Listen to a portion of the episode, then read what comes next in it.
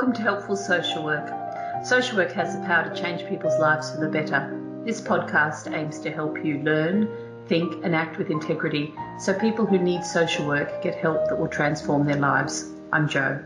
And I'm Jerry, and this is podcast 9B from series 3. Last podcast 9A, we talked about crisis intervention, and we are coming to the end of series 3. We only have two more podcasts after this, which will be about closure um, and our review of the year. So we're starting to think about series four, which mm. is almost unbelievable that we're we're there already, and thinking we might do something around the life course, um, and also difficult topics. So things like racism and colonialism and um, asylum seeking and how we treat refugees, yeah, homelessness, those kind of topics. Yeah. So do let us know if there are things that you want us to tackle um, and to be thinking about the social worker role within those topics. And you can let us know what you think by visiting our website, which is www.helpfulsocialwork.com, commenting on iTunes or on our Facebook page, which is Helpful Social Work Podcast. Well, this week it is a B podcast, so we're looking at what we can learn from other disciplines. And we're going to look at systems theory. And this is quite exciting because I'm going to find out if I even know what systems theory is. Um, it's one of those things which I think I've got a good grip of, and then sometimes I feel like it slides away from me. And so, as a practitioner, my working definition has always gone along the lines of we're all interconnected to each other, to the communities we live in, to the environments we're taking from, to the politics that are making decisions that impact upon us. I've always used eco maps to try and map different systems um, that were cycling around and impacting on children and families. I understood if a family lived in a neighbourhood with poor resourcing, with little transport links, high unemployment, and they were in a minority group, that systems that they were part of were going to have a pretty profound impact on their day to day life. And that these would be overlapping with family dynamics because there's internal systems and the supports and resources that they have at their disposal. And together, all of that would make up the context into which the family functioned. So that's how I think of systems theory. So, Jerry, let's see what the evidence says. Yeah, so we're going to start with a definition and then have a think about what systems theory usually means. Um, as non-experts, obviously, we're not going to be going into lots and lots of detail, and then we'll think about well, how's, how has that been transferred across into social work? Because just from what you've said, it seems like there's a really nice fit. Um, so the definition mm-hmm. of system, well, there are lots and lots. Um, there's six different elements to the definition. So the first one is that it's a group of interacting, interrelated or interdependent elements that form a whole, a complex whole. Um, and that could be ideas or um, some sort of form. There's systems that we use to configure or measure or classify things, like the mm. metric system. There are systems that are more like methods or procedures, so systems for processing stuff. And uh, there are um, systems around natural phenomena like cave systems or weather systems.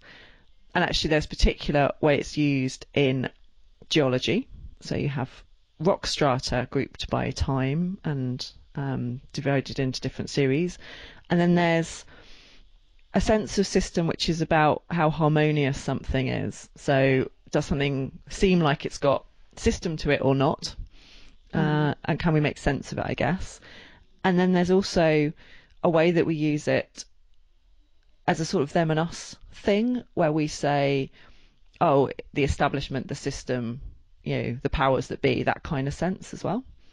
And all of these come from Greek, systema, which essentially means to set up or establish. So it's anything really that that is set up or established. And it can mean more or less anything. Yeah, and, and I went when you were talking about that, I went just straight into biology because actually my favourite textbook was The Web of Life um, and it was one of the few things I actually enjoyed about science was um, understanding how we were all connected, interconnected to each other. And of course, you know, you can bunch your animals and your trees and everything into different families and genus and species and all of that. And that's all, all about systems.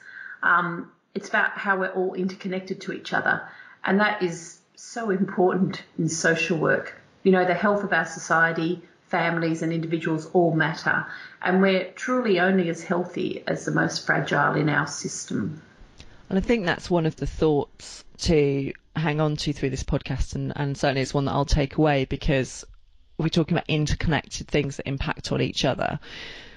You could see in a social system or a system that involves people or creatures, you know, that where there's fragility, actually anything, where there's fragility, the impact is going to potentially be greater and have cause harm or damage in ways that other bits of the system that are more robust might withstand. And mm. of course, social workers work within a, a society or a nation or an area or a group where essentially are we're called on to be a support to the the most fragile areas um, yes. to the people who are most marginalised or um, considered to be most at risk or have been most oppressed. I think that's right, and you know it's it's it's um, key for us to realise that we are part of that system as well. Like um, you know, when we think of changing dynamics and interactions within families and children's and adults' life, we can't char- change one part of that system without it having a knock-on effect with all the others. Um, so this means we need to be really mindful about our own impact. No intervention has a nil cost. It always has an impact. And we become part of that system when we start our contact with children, adults and families.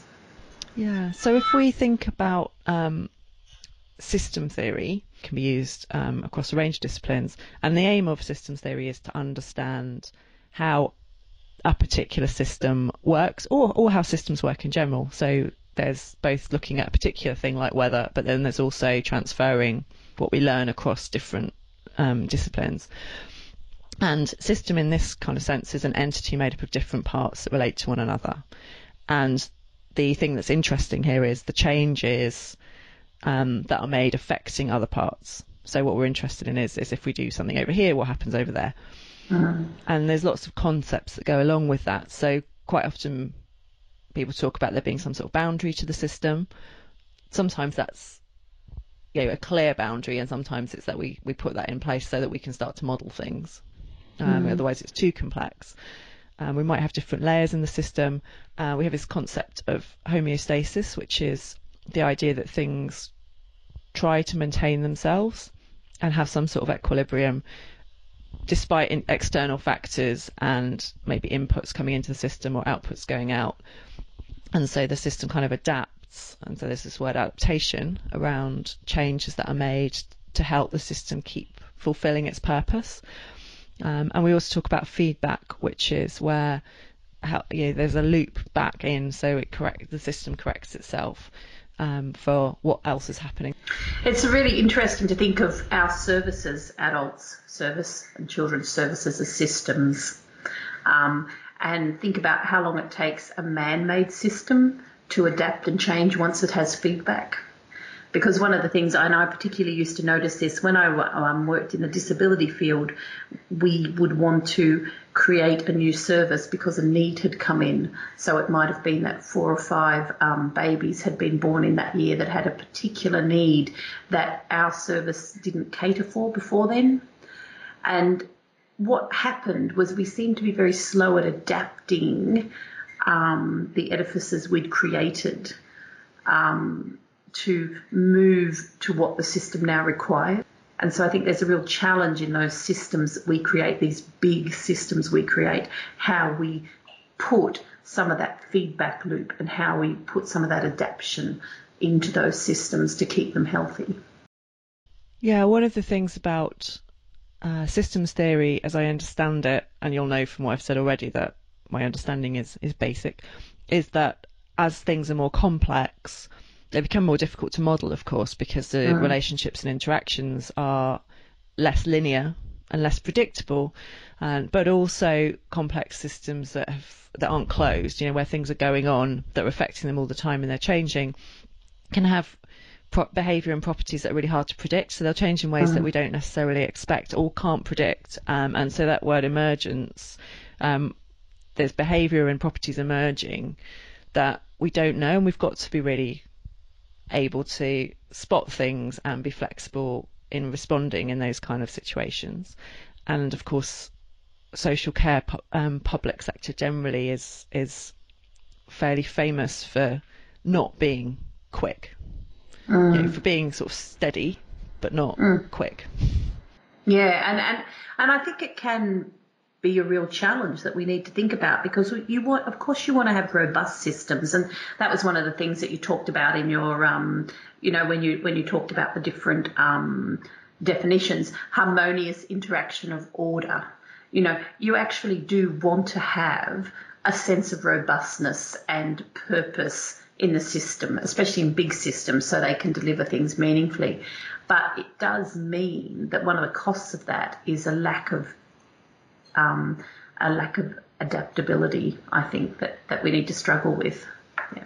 And this is interesting because when we've talked about this in when we talk about markets, the sense of consistency, the the the kind of rub rub up against each other of consistency and innovation, those two words that kind of happens mm. a lot in our field. And I think the the consistency word is that we do really seek um, some stability and some holding firm, you know, in the real sense of consistency mm. to principles and values and quality.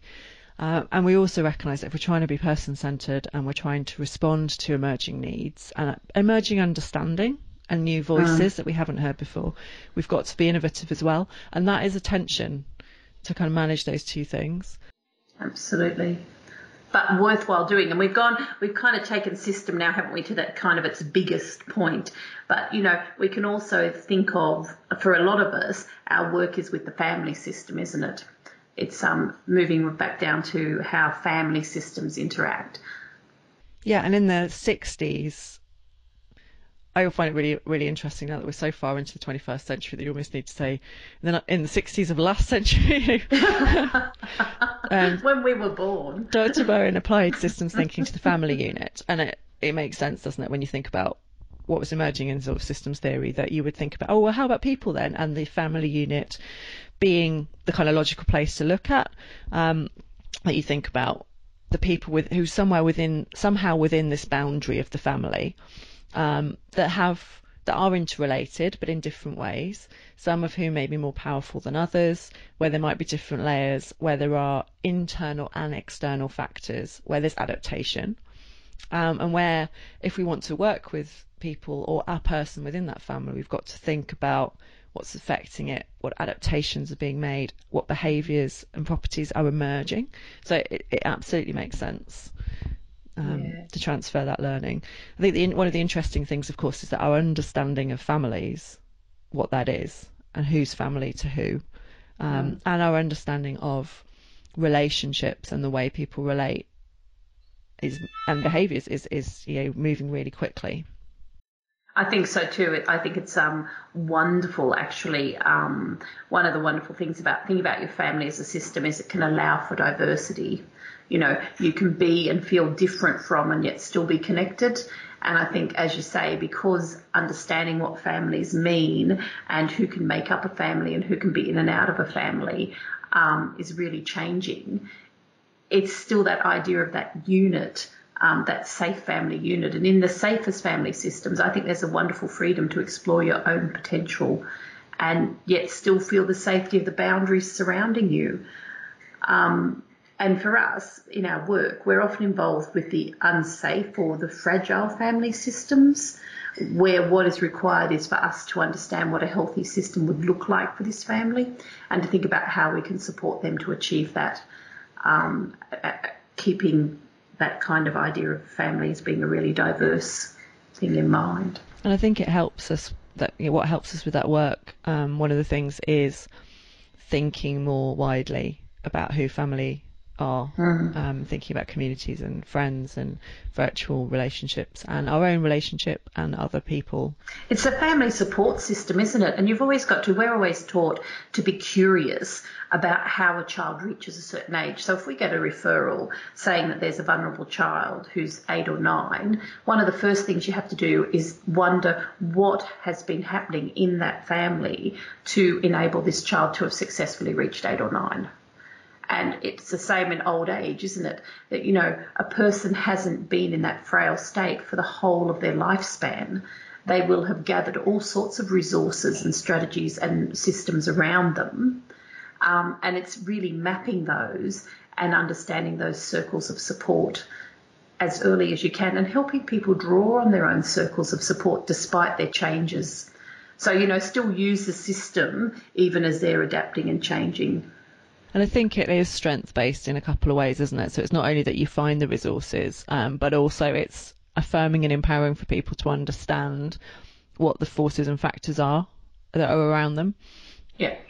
And it, it, it means we have to work in a different way than just focusing on the individual, which is you know the way social workers should work. And mm-hmm. that brings me into thinking about what we can learn from the way systems theory is used in organisations, because there's quite a lot that we've come across, I guess, through management work about thinking about how you influence within a system, mm-hmm. and those principles obviously affect you know, they're transferable into how we influence when we're working with a family or with a community. Uh, and I suppose the first thing is that we have to think about the fact that we've got to be working in an evolutionary way because as we do something or change something, there'll be new consequences emerging. And if we don't follow up and see what's happened, then you know, we can we can um, do things that we don't intend or, or you know, cause impacts we don't intend. We do need to have a sense of what the whole, um, what the different elements are, as many of them as possible, because otherwise we won't we won't be working in a in a thoughtful kind of conscious way. Um, the idea that interactions are non-linear, so if you if you do something, if you relate to someone here, other things will happen in other places. So that's really really important, isn't it? Was, that made me think about yeah, if you're working with a family and you we tend to work mostly with mothers and not so much with fathers. But mothers may have a lot of interaction with the father of their child. And if we're not thinking about that, then non-linear things will go on. Um, there's a sense that minor changes can produce major consequences, or vice versa, actually. Um, so again, that's why you need to experiment and evaluate, isn't it? And one of the things that's really interesting about organisations or, or families or social work in general is that it's really dynamic. So I remember you saying to me before that you you might arrange things with a family and then come back the next day and nothing was as you left it. And that's that's just the way people work, isn't it? I think that's exactly right. We're not static. We're just not static at all. And so if we're thinking about kind of solutions, either in an organisation or in a um, in practice, those solutions arise from the circumstances. They're not really imposed. So you can't go in and put something in a system and expect a mm. particular thing to happen. You have to kind of look at what's emerging, and yeah. those solutions will come from from the behaviours and, and things that come out.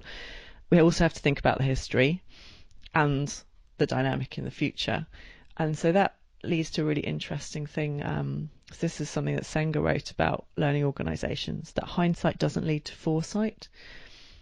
And so understanding the past doesn't necessarily help us predict what will happen in the future because there's different things going on. And that's that's a little bit uncomfortable, isn't it? Because we like more certainty than that. Yeah, and, and, and certainly um, we like to, and we have a habit of using systems theory to explain the past from the future you know, we like, we think it's helpful to understand patterns, um, but it's not always easy to, as it looks in retrospect, to understand what was evolving at the time. So understanding um, how people have behaved in the past, it helps us to think about how they might behave in the future, but we've got to take into account the fact that people mm-hmm. will react differently depending on the, the, the tiny changes or the major changes in that case to what's going on. And the, the King's Fund, uh, which is a, a, think tank for health and social care in in England and the UK had some kind of helpful suggestions for how you would mm. work in a system. So the first thing is make connections, but make them across the piece. So, you, like I say, you wouldn't just connect with the the child and the parent. You connect with other people who mm. are in the mm. system. Be curious. They talk about an open inquiry mindset, but really that's that's curiosity, isn't it? That's our professional capability. Mm-hmm. Um, and I like refusing to be constrained by current horizons.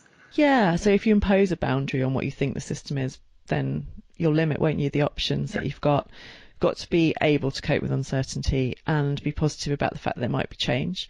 And they talk about an entrepreneurial attitude, which I kind of think of as this sort of experimental, not not playing with things, but trying things out openly and honestly and transparently and talking about the impact of that. Mm. Having a go, actually, is what it is, isn't it? Without feeling the need to know exactly what's going to happen as a result. And as you say, being able to say to people, this is what I'm thinking, this is why I'm thinking it, this is what I hope will happen. Are you okay to give that a go? And this that, is where we might go.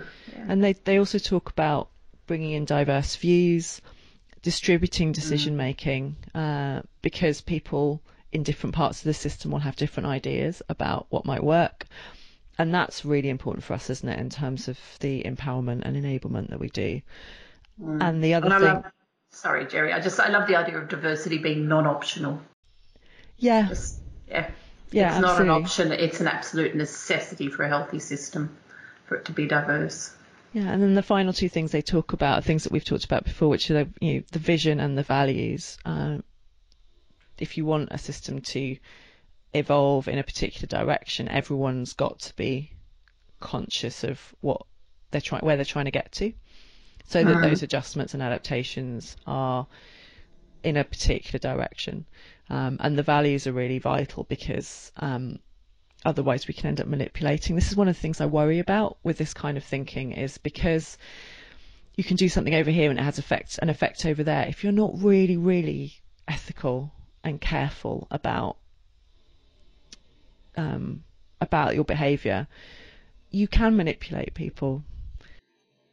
Yes, I, I, think I think you're completely right, and I think there's lots of examples of um, using an understanding, a good understanding of systems theory to be manipulative. Like you know, how we sell things, how we buy things, how how we communicate with each other. There's whole industries made up of understanding how to how to move things around, how to make a system nudge people into behaving in a certain way. Casinos, um, shops that let off smells from the bakery. You know how you, you, when you go in the door, you can they they pump the bakery smell to the front of the shop to draw you in. There's all sorts of things that are happening, and that's that's system manipulation, isn't it? Yeah, and Senge, who wrote about, um, as I say, about learning organisations, has some really strong principles. So um, be open and be asking about what's going on. Find out what the consequences are of what you're doing. Mm-hmm. Monitor impacts. Um, don't just think about short-term um, changes or fixes, and we are a bit fixated on that in social work, aren't we? Think about what the medium and long-term consequences are. Take responsibility rather than asking or kind of, I guess, even manipulating other people to fix mm. things. Um, be realistic about um, and honest about what resource and effort is going in, and then just keep sharing information and have relationships. And he also says about don't talk about them and us, talk about we. And I think that's really good for social workers, isn't it? Because we go into work with people and we might well, even in a real, really relational work, have a sense of I'm me and you're you. You know, there is a them and us. Whereas yeah. if I think I'm going into this household or this community and I'm part of it, it's really yes. different. I think that's right, and we often um, hear, you know, like we often use that in our training approach too. When we go into an authority, we talk about we in the authority, and that's that, you know, deliberately acknowledging that by entering that workplace, we've actually become part of that workplace. Um, we were going to talk a bit about Munro, weren't we? Because the seminal work by Eileen Munro, which was the review of child protection, is called yeah. a child-centered system. Yeah. And it uses the word system over and over and over. Yes, that's that. She, she, what she was trying to do, I think, was really help us to understand that we weren't just kind of um, individuals running off doing different things, that there was, and we didn't need this piecemeal intervention, but that we needed to take this approach where we were actually really thinking fundamentally about the points that you just ran ran across on the top there.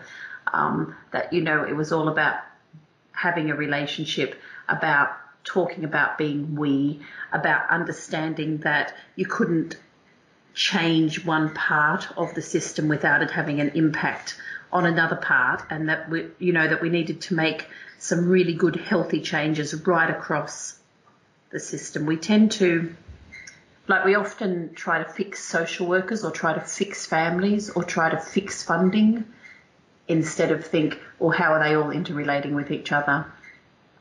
And it, and it's to me, it's for my money, it's still one of the best pieces of work out there.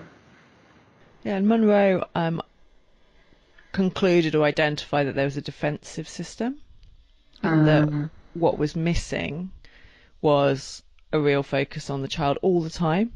Does not to say that there wasn't good work or there isn't good work, um, but that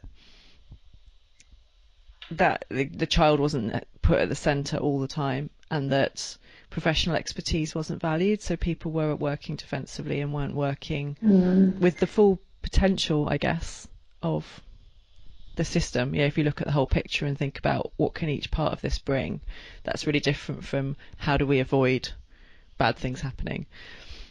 And she also talked about using systems methodology in serious case reviews. So if something goes wrong, not just looking for whose fault it is or what the proximate cause was, but thinking much more broadly about the factors around things going mm. wrong. And of course, you talk about looking at the factors around things going right as well. Yeah, and I think that's something we still struggle with identifying what's working well and understanding how to build on the strengths.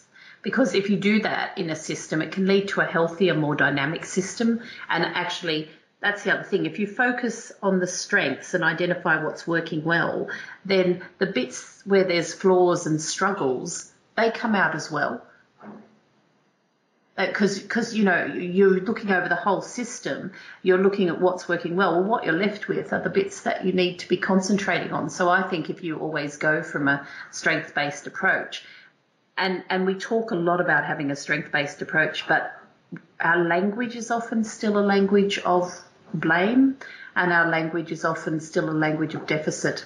So there's a real difficulty. Even, you know, people don't ring us normally unless they have a problem. So the first we ever hear of somebody is normally when there's a, an issue or a difficulty or a deficit that they're experiencing in their system. Yeah, and we focus on that bit that's not working, don't we, rather than looking around at all the other bits that mm. can help it. One of the things I did want to talk about in this podcast is this phrase, it's the system, which I think is I don't know if it's less common now, but it's something that I used to hear and, and really hate in practice. Um, oh, I can't do anything about that. It's the system, and you hear it in other other fields as mm. well, don't you? Uh, and it's essentially kind of saying that things are out of our hands. And so I suppose it's the difference. It's the balance between acknowledging the system and kind of abdicating responsibility for influencing it. It's it's as you say, it's a way of, of stepping away from the responsibility for for influencing it, and yet you know you can bring in new factors, you can adjust the relationship, you can open boundaries, you can actually make sure that you're doing everything you can to have an active involvement with that system. And for me, it's about how do you disrupt systems. Um, we go to such efforts to maintain systems but we don't think enough about how to use disruption as a healthy challenge to stagnation. We often use tools or techniques or approaches that maintain the status quo and fit into the current system. Yet for many of the children and adults that we're serving, it's these systems that they're experiencing as oppressive and impossible to navigate. So it would be in their interest to actually think about how we can disrupt that system and you know, stability really matters. I understand that, especially to developing children. But everything they are doing is disruptive because growth is disruptive. So if you think about the lifespan theory, you can see how we're all growing and changing our whole life long. You know, humans don't ever stagnate. The person I am now is not the person I was a decade ago or the person I'll be in a decade. you know, I've said I'm holding out for wisdom, but you know, so far, five decades in. But all of this is, um, all this change is to be celebrated actually, and the systems around me that I impacted on and that impact on me are changing and challenging and adapting as well. So there, there is no such thing as passivity in the system, I guess. You know, that kind of, oh, well, it's just a system, that's how it is. Mm. And that's really interesting, isn't it? Because if you think about the social work role again, some of our our role is going to be shoring up systems, things that are, you know, a, a bit fragile or a bit broken in places, or need a bit of um, strengthening in places or a bit of scaffolding, but are fundamentally sound. And some of it will be disrupting things that actually are not healthy um, mm. or not you know, are, are oppressive, um, not empowering, and identifying ourselves not just as change agents in terms of um, changing, you know, changing elements of the status quo, but also change agents of changing what the status quo is. Mm. And it's the wisdom to know the difference, isn't it? That's what I'm hoping for. The wisdom to know when should I be helping people disrupt things and challenge things and when should I be helping shore things up and make things more stable and that's and that's a real and that is a real partnership job you can't make those decisions by yourself you have to be attending to the whole system to do that and I mean and systems work is about partnerships isn't it yes and we've already talked we're going to talk about some tools and approaches we've already talked about ecomaps and genograms which I still think children's services are much better at using than adult services in this country. Um, although my colleagues in adult services are way ahead of my practice um, and what, what my practice was in this. Appreciative inquiry we've mentioned before, and that's the you know way of looking at examples of good work, things that are working, and extrapolating from that to understand mm-hmm. how we can build on that and spread that across. You've got a few things here which I don't really know anything about.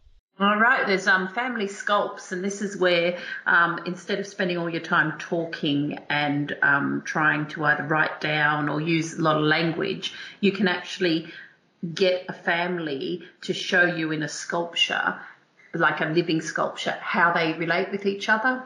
Um, or and you can get caseworkers. So if you've got a group working together and they're really struggling to describe what a family is like, they can sculpt that family so they can all play a part and shape themselves in different ways, how much distance there is between them, how much they're touching each other, how, how much they're facing each other. It can give you, it's a really visual way of understanding the system.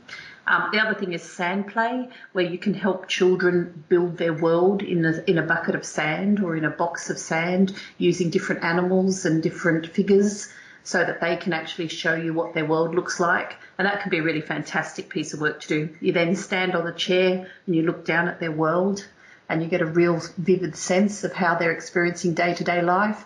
Um, and then the last thing for me is political activism. I mean, yes, some systems need disrupting and challenging, and good old fashioned political activism and grassroots community work where we're listening to what people are saying about how they're experiencing their day to day life and either supporting them to challenge or supporting them to shore up. I think that's really important. So there was a couple of points I just wanted to finish up with to say, really drawing on what we've talked about. Firstly, yes, things are complex. Um, so let's recognise that and let's not try and kind of impose narrowness or neatly simplify by kind of imposing systems. Um, but let's also not say that it's so complex that we can't do much about anything, um, mm. because the effort to describe, the effort to understand it, the effort to make change is empowering.